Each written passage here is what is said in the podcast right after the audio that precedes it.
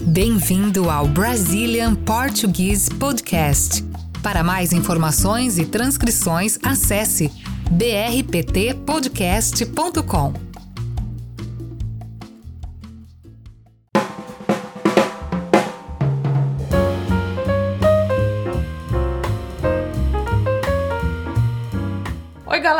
Hoje nós vamos falar sobre alguns hábitos dos americanos que espantam os brasileiros.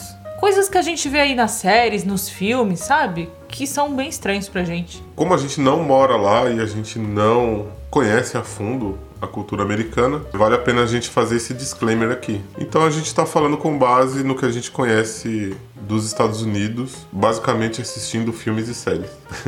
Aí- Zero credibilidade. É, aí a gente sabe que pode ser um grande estereótipo, né? Ou não. Depois vocês contem aí pra gente, vocês que são americanos. E talvez seja algo, sejam coisas comuns nos Estados Unidos, mas não para todos os americanos, né? Talvez você não faça essas coisas, né? Enfim, então esse episódio vai ser basicamente a gente comentando alguns desses hábitos e aí vocês podem mandar mensagens pra gente também, né? Explicando as coisas que a gente não entende ou, enfim, corrigindo a gente se a gente disser algo que não esteja de acordo com a realidade, né? Sim, Bora lá então? vamos. Pra começar, eu queria citar uma coisa que eu acho muito estranha e eu vejo com frequência em filmes e séries, que é tomar leite no jantar. Nossa, isso é muito, muito, muito, mas muito mesmo estranho. Então a pessoa tá lá comendo um bife, sabe? Comendo carne e tomando leite ao mesmo tempo. É, porque assim, aqui a gente só toma leite no café da manhã. Ou assim, no café da tarde, alguma coisa assim, mas sempre relacionado a essa coisa matinal, sabe? Mas você fazer uma refeição acompanhando um copo de leite pra gente é muito esquisito. Não faz o menor sentido. Não. Misturar leite com carne, né? É. Não que a gente não faça isso, porque o estrogonofe, né, que é um prato aí, é um prato russo, mas que os brasileiros acabaram adaptando, leva creme de leite, né, junto com a carne. Ah, sim, mas é diferente, é no preparo, não é, É, no que eu preparo. tô comendo e tomando um copo de leite. A gente costuma tomar um suco, um refrigerante, né? Às vezes você vai comer em um restaurante, na hora do almoço, você pode tomar até cerveja junto, né? É. Mas Agora- vinho, né? Alguma coisa assim, mas Sim. jamais leite, jamais. Não, jamais. Isso É muito estranho. muito esquisito. Comentem aí se vocês fazem isso, vocês americanos ou, ou pessoas de outros países também, né? Será que em algum outro país as pessoas fazem essas coisas que a gente vai citar aqui? E ainda sobre refeições, eu queria falar sobre o hábito americano de fazer apenas um lanchinho aí na hora do almoço, sabe? Come um sanduíche na hora do almoço ou Uma fatia de pizza. É, parece que os americanos estão sempre muito ocupados e apressados e não tem tempo pra fazer uma refeição completa. É, eu acho muito esquisito, porque na hora do almoço a gente para pra comer mesmo. para tudo. É, no trabalho. A gente tem lá uma hora ou uma hora e quinze de almoço e você vai a um restaurante, ou você leva sua comida, ou você pede alguma coisa, mas é sempre uma refeição completa. E isso é garantido por lei, né? Essa hora de almoço aqui no Brasil. Nos Estados Unidos, acho que a pessoa vai lá, come e depois volta pro trabalho, assim. Tipo, rapidinho, assim, É, né? bem Sei lá, rápido. 10, 15 minutinhos, comi aqui um sanduíche e já vou voltar pro meu posto. Não, isso aqui, não. É. A gente vê lá eles comendo batata chips, É, tomando iogurte, né, na hora do almoço. é. E assim, tudo muito rápido, né? É. Às vezes até em pé, né? Sim, pé, é outra coisa que a gente vê bastante, né? Comer em pé. Comer, tomar um café da manhã, um café mesmo, tá lá com um copinho do Starbucks e um molinho e em trânsito, assim, sabe? Indo pro escritório tal. Aqui a gente gosta de fazer as refeições em casa também. Claro, não é todo mundo, né? Mas, sei lá, tomar um café sentado, comer um pão, uma fruta, sabe? Uma coisa mais elaborada mesmo. Verdade. E já que você citou o Starbucks, eu queria falar também sobre a, a prática de tomar o café gelado. Isso também é uma coisa que não faz muito sentido pra gente. Aqui a gente toma o café bem quente mesmo, né? E o café mais forte também. Eu ouvi dizer que o café americano é um pouco mais fraco e aí eles tomam naquele copo bem grandão, sabe? Aham. Sei lá, tem tipo um litro de café, muito café. Mas é Mas mais ser bem- água, né? É mais aguado, eu acho, né? E gelado, assim. Aqui no Brasil não tem isso. Aqui a gente toma aquele café bem concentrado mesmo, só que num copo menor, numa xícara, né? É uma xícara. É. Aquele café bem preto mesmo, tipo as trevas. E quente, né? Quente. Tem que ser quente. É. É. Tipo, alguém, você tá num lugar, alguém serve o café pra você, você já tem que tomar ali, não dá nem pra deixar esfriar. Isso é, É. comum nas reuniões. Você tá lá numa reunião, aí chega a copeira e te serve um café. Todo mundo para de falar, toma o café, entendeu? Pra É. depois continuar, porque o café não pode esfriar. É, e nada de requentar o café. É, isso é Tem que ser gravíssimo. o café feito na hora. É um grande pecado. E aí tem uma coisa que eu sempre via nos filmes e eu tentava fazer, sabe? Eu acho muito legal e eu gostaria muito de fazer isso um dia, que é acender um fósforo na sola do sapato. É, a gente vê tanto isso, né? Mas aqui não funciona não. A gente só consegue acender o fósforo na caixa do fósforo. É, nos filmes é comum você ver alguém acendendo um fósforo na sola do sapato ou, tipo, na, Na parede, parede. sabe? Por que, que vocês conseguem fazer isso? É diferente o- os fósforos de vocês? Porque aqui a gente não consegue. Eu já cheguei a gastar quando eu era criança, eu gastei uma caixa inteira de fósforos. Sério? Tentando Você- acender o fósforo na parede. tentou mesmo? Não funciona, não dá certo. É, bom, aí a gente tem que ver se o nosso fósforo é diferente. Ou, sei lá, né? Se a sola do sapato da galera é diferente. É, a sola, né? Sei lá. E aí, tem uma coisa que eu acho incrível, que é a cultura de deixar as chaves da sua casa embaixo de um vaso ou embaixo daquele tapete que fica na porta de casa, sabe? Capacho. O capacho na entrada de casa, assim. E aí, qualquer pessoa que chega da rua pode pegar a chave e entrar na sua casa. É, olha, eu diria que isso acontece no Brasil também, tá? Eu tenho uma tia que fazia muito isso. Tipo, todo mundo da família sabia onde estava a chave. Ela falava que ficava num lugar lá. E minha mãe de vez em quando faz isso também. Tá bom, mas aí a gente tem que fazer aqui uma observação. As casas americanas, pelo menos as que a gente vê nos filmes aí, são bem diferentes das casas brasileiras. Não tem muro, por exemplo. A casa brasileira parece uma prisão. Então é muro, grade, Cerca, cerca elétrica, enfim. São casas mais fechadas. Então, para a pessoa conseguir chegar lá naquela chave que a sua mãe colocou ali no vaso, primeiro ela tem que passar pelo muro, pelo portão, cerca elétrica, enfim. E essas casas que a gente vê nos filmes, principalmente, a pessoa tá andando ali na calçada e não tem um muro ali, sabe? Separando a rua da casa. É a porta de entrada e a. É, no É Brasil nós temos é, esse estilo de casa também, mas elas ficam dentro de condomínios fechados. O acesso é restrito, só vai entrar ali um morador ou uma pessoa autorizada por um morador, né? É, tem uma portaria, tem seguranças. Às vezes tem até segurança armado, né? Fazendo a segurança Sim. privada desse condomínio. Aí sim, mas uma casa comum brasileira, ela é toda fechada, né? É, porque a gente sofre com esse problema de violência. Da violência. Né? é. Esses dias a gente assistiu aquele documentário Tiros em Columbine, do Michael Moore. E aí ele fala um pouco sobre isso, né? Se bem que lá na- no documentário dele, ele mostra, na verdade, os canadenses, né? Com essa cultura da porta aberta, né? Sim. E aí ele vai pro Canadá e abre a porta das casas, assim, e a pessoa tá lá dentro e reage com a maior naturalidade, assim. Ah, sabe? ele fica abrindo as portas. É, ele fica né? abrindo as portas das casas das pessoas. E ninguém tranca as portas, né? E, e parece que ninguém acha estranho também, né? É. Esse documentário já é antigo, já deve ter uns 20 anos. Então você vê que parece que essa cultura nos Estados Unidos também tá acabando, né? De deixar a porta aberta, ou deixar a chave ali na porta, né? Agora aqui no Brasil isso é bem estranho, muito estranho mesmo. Sim.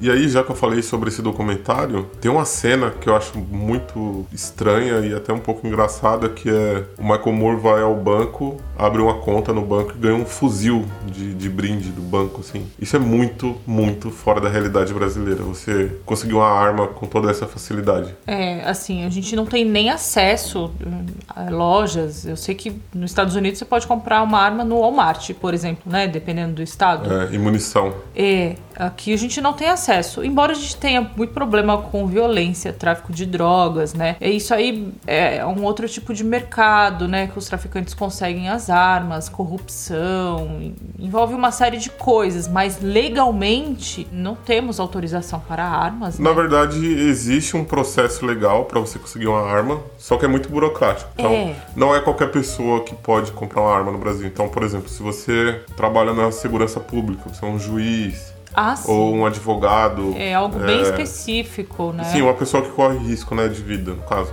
E você precisa fazer um curso, Sim. não vários cursos, né? É, tem que tirar uma licença, Uma né? licença, é Vários curso, testes. testes psicológicos. Mas assim, você não vê uma loja de armas, né? Não. É algo muito Você restrito. não, n- você não vê as armas com facilidade no Brasil, sim. É. Você vê basicamente duas situações. Quando você vê um policial né, com a arma, ou quando você é assaltado. Quando Uhum. É. você é vítima de violência, né? Sim. E geralmente essas armas aí que o pessoal usa pra fazer assaltos, esse tipo de coisa, são armas clandestinas, né? Então, são produto de contrabando, né? Ou armas desviadas das Forças Armadas, alguma coisa assim.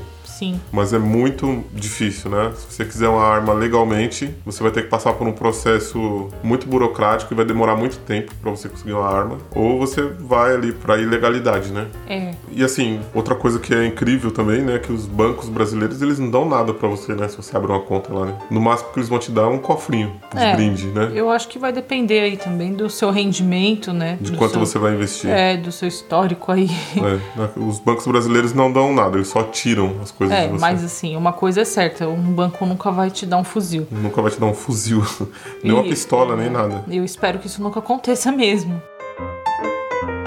E aí a gente tem algo que é muito comum nos filmes aí, no, no cinema, que é secretária eletrônica ou caixa postal. O brasileiro não gosta de caixa postal e nem de secretária eletrônica. São coisas que nunca pegaram por aqui. É, a secretária eletrônica nunca pegou, nunca. Nem em escritório, nem no telefone que fica dentro, dentro da casa da família, nada. A caixa postal teve um tempo que acho que funcionou, né? Mas hoje, assim, existe a caixa postal no celular, mas ninguém usa. Acho que, é, não, acho que É. ninguém nunca usou isso aí. É. Eu acho interessante, né, que nos filmes a pessoa chega em casa e aperta o botão lá na secretária eletrônica Aí e tem as mensagens, aí tem as né? mensagens, né? É até legal, né? É, parece que é Mas super divertido, Isso assim. nunca pegou. Mas aqui não funciona. É. E o serviço de caixa postal que a gente tem aqui no, no celular, ele é até meio chato, porque fica um ícone de notificação, né? A pessoa liga pra você, aí o telefone chama lá, sei lá, oito vezes, e aí se não atende a- e a pessoa não desligar, grava lá alguns segundos, né?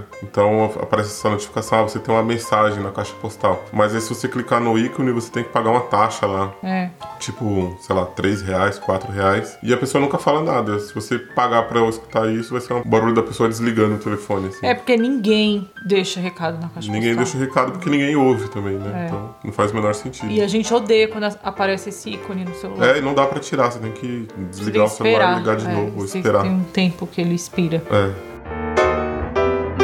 E aí tem outra coisa que é muito comum, aparentemente, nos Estados Unidos, que eu tentava reproduzir aqui no Brasil, que era ter um amigo imaginário.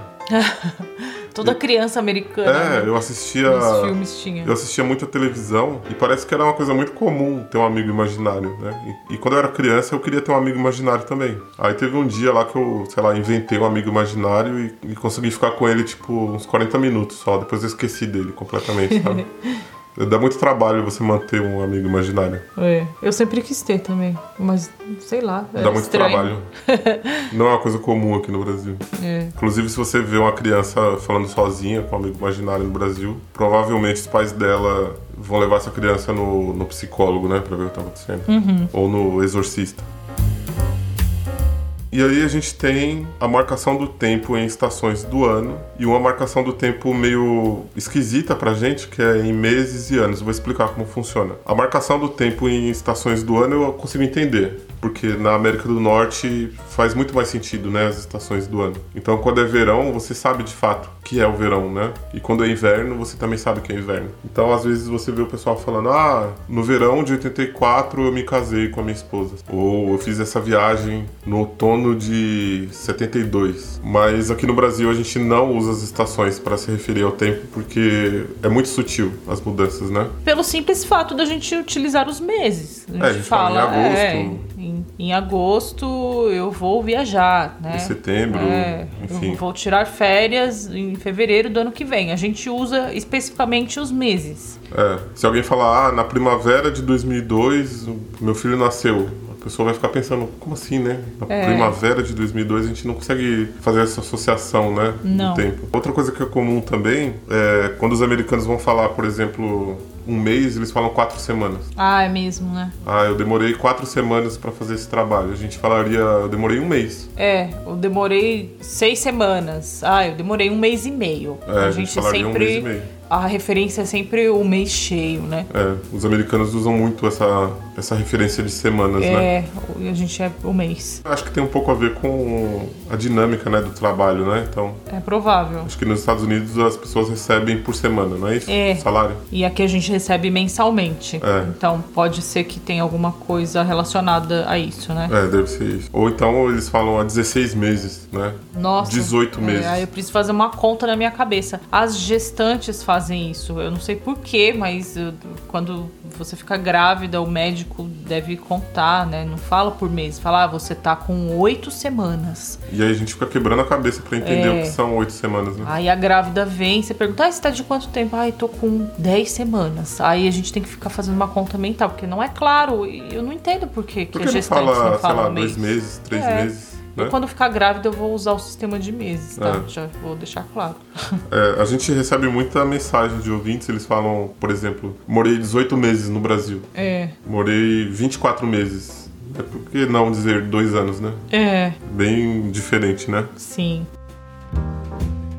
Tem uma coisa que eu acho bem estranha também, que é as pessoas que fazem compras e levam as compras num saco de papel. Só que tem muita coisa pesada ali, tipo, sei lá, tem frutas, garrafas e, e- e, tipo, esse saco de papel não rasga, sabe? Não cai tudo no chão. Como que é possível? E parece meio desconfortável de carregar, porque você carrega assim no colo, como se fosse um bebê, né? De repente você tem dois ou três sacos e fica abraçando aquilo. É estranho. Aqui a gente usa sacolinha plástica e elas têm alças, né? E, meu, dá pra carregar várias. É, é muito mais prático, mas é uma solução nada ambiental, né? É, mas tem a opção da gente usar essas sacolas retornáveis, né? A gente aqui em casa a gente fez isso. É uma sacola que você reutiliza, uma sacola grande e aí você coloca a sua compra lá dentro e elimina as sacolinhas. Ela é grande e ela é bem forte, né? Então É. cabe bastante coisa nela. E aí você sempre usa essa sacola. Toda vez que É. você vai ao mercado. E aí você não precisa pegar aquelas sacolinhas de plástico que são, são ruins, né, pro ambiente, né? Sim. Mas assim, a gente jamais usaria um saco de papel para levar as compras. É, sem alça ainda. Sem alça, Não, né? é, eu acho bem Eu estranho. acho bem estranho. Mas eu acho que tem um pouco a ver com a cultura americana de fazer compras. Porque, não sei se você sabia, a cultura que o brasileiro tem de fazer compras, tipo a compra do mês, sabe? Eu acho que isso não existe em outros países. Você ir uma vez por mês ao mercado e compra, tipo, tudo que você precisa para um mês. E eu acho que os americanos vão comprando aos poucos, sabe? É, pode ser. Então, eu ouvi dizer que, não sei se é verdade, que isso tem a ver com os tempos da inflação no Brasil. Então, como os preços mudavam o tempo todo por causa da inflação, tipo, mudava no mesmo dia o preço mudava. Então você ia lá e já garantia ali o seu estoque de mantimentos por mês. Aham, Porque você se preocupava com esse aumento constante dos preços, né? sim. Agora, em outros países, eu acho que você não precisa se preocupar com isso, né? Então, hoje eu preciso de algumas coisas, eu passo no mercado, amanhã eu preciso de outras coisas, eu vou lá de novo, sabe? Mas né, nem todo brasileiro também faz a compra total em um dia só no mês, né? É, vai comprando vai aos toda poucos. semana. E a gente sabe que tem coisas que são perecíveis, então a gente precisa também repor toda semana, ou pelo menos a cada 15 dias. Sei lá, as frutas, as verduras, queijos, essas coisas não dá pra comprar uma vez só no mês. Aí você tem que ir voltando lá no mercado, né? É, mas É. ainda assim a gente usa sacolas. É, exatamente. Eu não consigo entender esse saco de papel. E ainda sobre sacos de papel, tem a questão das bebidas, né? A gente já comentou no nosso primeiro episódio sobre hábitos e costumes brasileiros, que no Brasil é permitido beber ao ar livre, né? Então, se eu quiser pegar uma garrafa de cachaça e sair bebendo no meio da rua, não vou ser preso por isso. Posso beber, os bares colocam mesas e cadeiras na calçada, né? Do lado de fora. E aí fica todo mundo bebendo e tal. A gente já viu o depoimento de um americano falando que quando ele tava no Brasil, ele tava se sentindo muito errado bebendo cerveja na rua. É, ele tava, acho que na praia, né? Tomando uma É. lata de cerveja, mas ele tava se, se sentindo um ilegal, assim. É, muito transgressor, né? É. Mas é comum aqui. E aí lá nos Estados Unidos eles colocam aquele saquinho na, na bebida, né? Pra sair na rua, assim. Então você vê nos filmes o pessoal bebendo, Uhum. É. sei lá, uma bebida alcoólica e um saquinho de papel cobrindo a garrafa, né? Sim. E o posto de gasolina, hein? Ah, autoatendimento, né? É, aqui não existe autoatendimento no posto. Não, aqui a gente tem uma pessoa que faz esse serviço pra gente. O nome desse profissional é frentista. É, então você para o carro e aí ele vai lá, coloca a mangueira de combustível no seu carro, faz todo o abastecimento e aí você paga pra ele, né? Nos Estados Unidos tem o autoatendimento, né? Então você sai do carro, coloca a bomba lá no seu carro, abastece Sim. o carro sozinho, né? Depois vai lá e paga e vai embora. Aqui não existe isso. Né, eu acho que, sei lá, não confio muito nos brasileiros pra fazer o abastecimento dos carros. Pode ser meio perigoso deixar isso na mão das pessoas.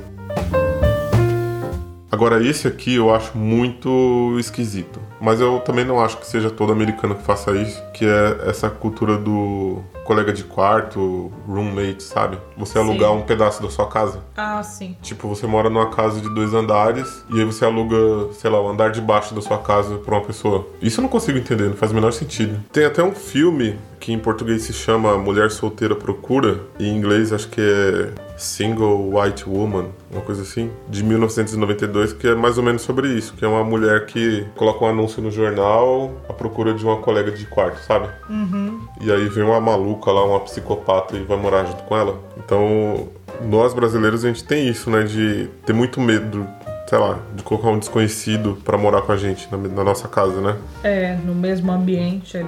Acho que é um país mais violento, muito mais violento, né, o Brasil. Então a gente toma esse tipo de cuidado, né? Ah, e mais por não confiar também, né? É, a gente não confia qualquer nas um. pessoas. É. É, talvez como seja um país mais seguro, né, os Estados Unidos, as pessoas ainda têm esse, esse costume. Que eu acho que não é uma coisa, sei lá, geral, assim, né? É, não deve ser. É, mas nesse filme, assim, é uma coisa bem surpreendente, né? Você colocar um anúncio, eu acho que elas moram em Nova York, assim, sabe? Uma cidade gigante, que as pessoas não se conhecem direito. E aí, bom, assistam esse filme, vocês vão ver porque que a gente tem medo de alugar as nossas casas para pessoas desconhecidas. E aí tem outra coisa ainda sobre residências que são casas aparentemente muito frágeis. Então, sabe quando você assiste esses vídeos na internet das pessoas caindo, sabe? Vídeos engraçados Sim. filmados por cinegrafistas amadores. Aham. Tipo, sei lá, a pessoa cai da escada e bate a cabeça na parede e simplesmente é, fura a parede da casa da pessoa, sabe? É, parece que é tudo feito de papelão. Parece que é tudo de papel, as casas. da pessoa dá um murro na parede e o braço da pessoa entra na parede, sabe? É. Aqui, se você der um murro na parede, você vai direto pro hospital, né? Porque é tudo feito de concreto. As, as nossas casas são concreto maciço mesmo, né? E não sei por que também, porque aqui a gente não tem terremoto, não tem tornado, sabe? Esse tipo de coisa. Mas a impressão que fica é que as casas americanas são muito frágeis. É muito louco isso, né? É, é engraçado de ver. É, parece um, sei lá, cenográfico assim, né? E aí depois a gente tem é, aquele que talvez seja o maior clichê de todos, que é a escola americana. Principalmente a escola de ensino médio, high school, que você tem lá aqueles tipos consagrados, sabe? Os losers, sabe? Os atletas, as líderes de torcida, o pessoal com aquela jaqueta da- da escola, assim, sabe? É, aqui não tem nada disso, Não mesmo. né? E, sei lá, até o formato da escola, as escolas são gigantes, né? Tem os armários. Isso lá, né? É, lá. E aí eles vão e prendem o nerd dentro do armário, né? É. É, Aqui não, não acontece nada disso. E parece que assim é tudo muito tenso, né? Você não pode ser o loser da escola, né? Essas divisões sociais, assim, muito definidas, né? Aqui eu acho que é tudo muito mais misturado, assim. É, É claro, tem, sei lá, as pessoas que sofrem bullying, né? Tem também as pessoas que praticam bullying, acho que como qualquer outro país. Mas não existe essa definição, assim, tão clara, assim. não. Pelo menos como a gente vê nos filmes aí na, na TV, né? E aí tem lá o, o baile de formatura, que é uma coisa assim muito importante pra eles, né? Sim. Aqui a gente tem, sei lá, viagem de formatura, né? É, tem uma colação de grau, tem a formatura mesmo, né? Cerimônia, mas não tem nada disso, né? É mais uma festa. Nem tem baile, né? Nem dança, Ah, nem nada. Acho que tem sim uma dança, mas não, não, não dentro dessa proporção, dessa É. importância. Ninguém leva muito a sério também, né? Não. Tipo, ah, eu preciso escolher uma garota pra dançar comigo no baile de formatura. Isso não existe aqui. Pra finalizar, tem uma coisa que não tem aqui, mas que eu admito que se tivesse ia ser bem ok, que é a questão de sair das festas sem se despedir. Isso é muito legal. Isso é. É. muito bom. Eu adoraria poder sair das festas sem me despedir de ninguém. É, porque aqui no Brasil é, é- é comum, né, que as pessoas ou entrarem ou saírem cumprimente todas as pessoas. É? É, dar um beijinho, ou um aperto de mão, ou até um abraço, dependendo da região, são dois beijos, enfim. É muito contato, sabe? É. É claro que se na festa tiver, sei lá, 200 pessoas, você não vai cumprimentar É. uma por uma. Mas as pessoas que estão ali próximas. É, mas imagina que você vai, sei lá, numa festa na casa de alguém e tem lá umas 10 pessoas, vai. É comum você, na hora de ir embora, você se despedir de todas elas. É. Inclusive algumas pessoas que você não conhece. Uhum. Né? Dar um aperto de mão. O que é bem chato, né? Então esse é um costume americano que é esquisito no Brasil, estranho para as pessoas, mas que eu consigo entender muito bem e que eu gostaria que tivesse aqui. Eu acho que a gente poderia copiar esse costume americano. Ah, eu meio que já faço isso, sabe? Já pratica, Se eu né? tô num lugar que tem muita gente e eu vou embora, eu dou um tchau geral. Tchau, gente, tô saindo e tal. É, mas você sabe que você pode ser mal vista, né? É, então. Sobretudo se você fizer isso com a sua família. Seus tios vão achar muito estranho, É. sei lá. Bom, galera, é isso. Agora não podemos deixar de finalizar mandando os nossos abraços. Então, um grande abraço para a Andrea Elígio, que é do México. Um abraço também para o Victor, para o Luiz e para a Sara. Os três são da Colômbia. É, inclusive, nós temos muitos ouvintes da Colômbia e eles se encontraram algumas semanas, né? Foi super legal. É verdade, os nossos ouvintes da Colômbia articularam um encontro por meio do grupo do Telegram e eles se conheceram, né, pessoalmente. Se conheciam apenas por meio do grupo, né? E aí aconteceu um encontro cultural, né? Um, evento chamado Dame tu Lengua, que as pessoas se encontram para praticar idiomas, né? Então, um dia da semana eles praticam, sei lá, italiano, francês, e aí tinha um dia do português, e aí os nossos ouvintes conseguiram articular um encontro aí, foi bem legal, bem divertido, né? É uma pena que a gente não tava lá, né? Eu gostaria de conhecer também os ouvintes Ah, pessoalmente. sim, eu também. Mas é ótimo, né, ver que essa nossa relação que se estende, né, e que vocês acabam se conhecendo, se relacionando, isso é muito rico. Não só pra prática, né, da língua, mas pra interação também, né? Isso é muito legal, gente. Continuem. É, se vocês se encontrarem aí nos países de vocês, deixem a gente informado sobre isso, né? A gente pode até divulgar no podcast, né? Caso vocês queiram promover encontros, né? Sim. Quem promoveu esse encontro foi a nossa ouvinte Silvia, que é uma ouvinte de longa data. É isso aí, é uma querida Silvia. E é isso, gente. Um grande abraço aí pra vocês de Bogotá e sempre que vocês se encontrarem, marca a gente lá na rede social. Isso aí. E se você é de outro lugar que não seja Bogotá, tente também, né? Fazer encontros, né? Sim. Talvez você não conheça aí um brasileiro ou um falante nativo de português para conversar, mas você pode se encontrar com pessoas do seu próprio país que estudam português. É bem legal, vale a pena. Vale muito. Bom, galera, ainda temos vagas para as aulas de conversação, tá? Então, se você tiver interesse em melhorar o seu português, envia uma mensagem pra gente. A gente vai deixar todos os links úteis aqui na descrição do episódio. E aí você vai ficar sabendo como funciona valores, planos e a agenda do Cris. E não se esqueçam de avaliar o nosso programa na sua plataforma de podcasts. Então, você pode dar cinco estrelas pra gente no Spotify, ou pode escrever uma crítica elogiosa sobre o nosso podcast na sua plataforma de podcasts favorita. E isso ajuda demais o nosso programa, pessoal, porque ajuda a chegar em outras pessoas, a novos ouvintes. É isso aí, pessoal. Então, nós vamos ficando por aqui. Até o próximo. Até mais, tchau, tchau.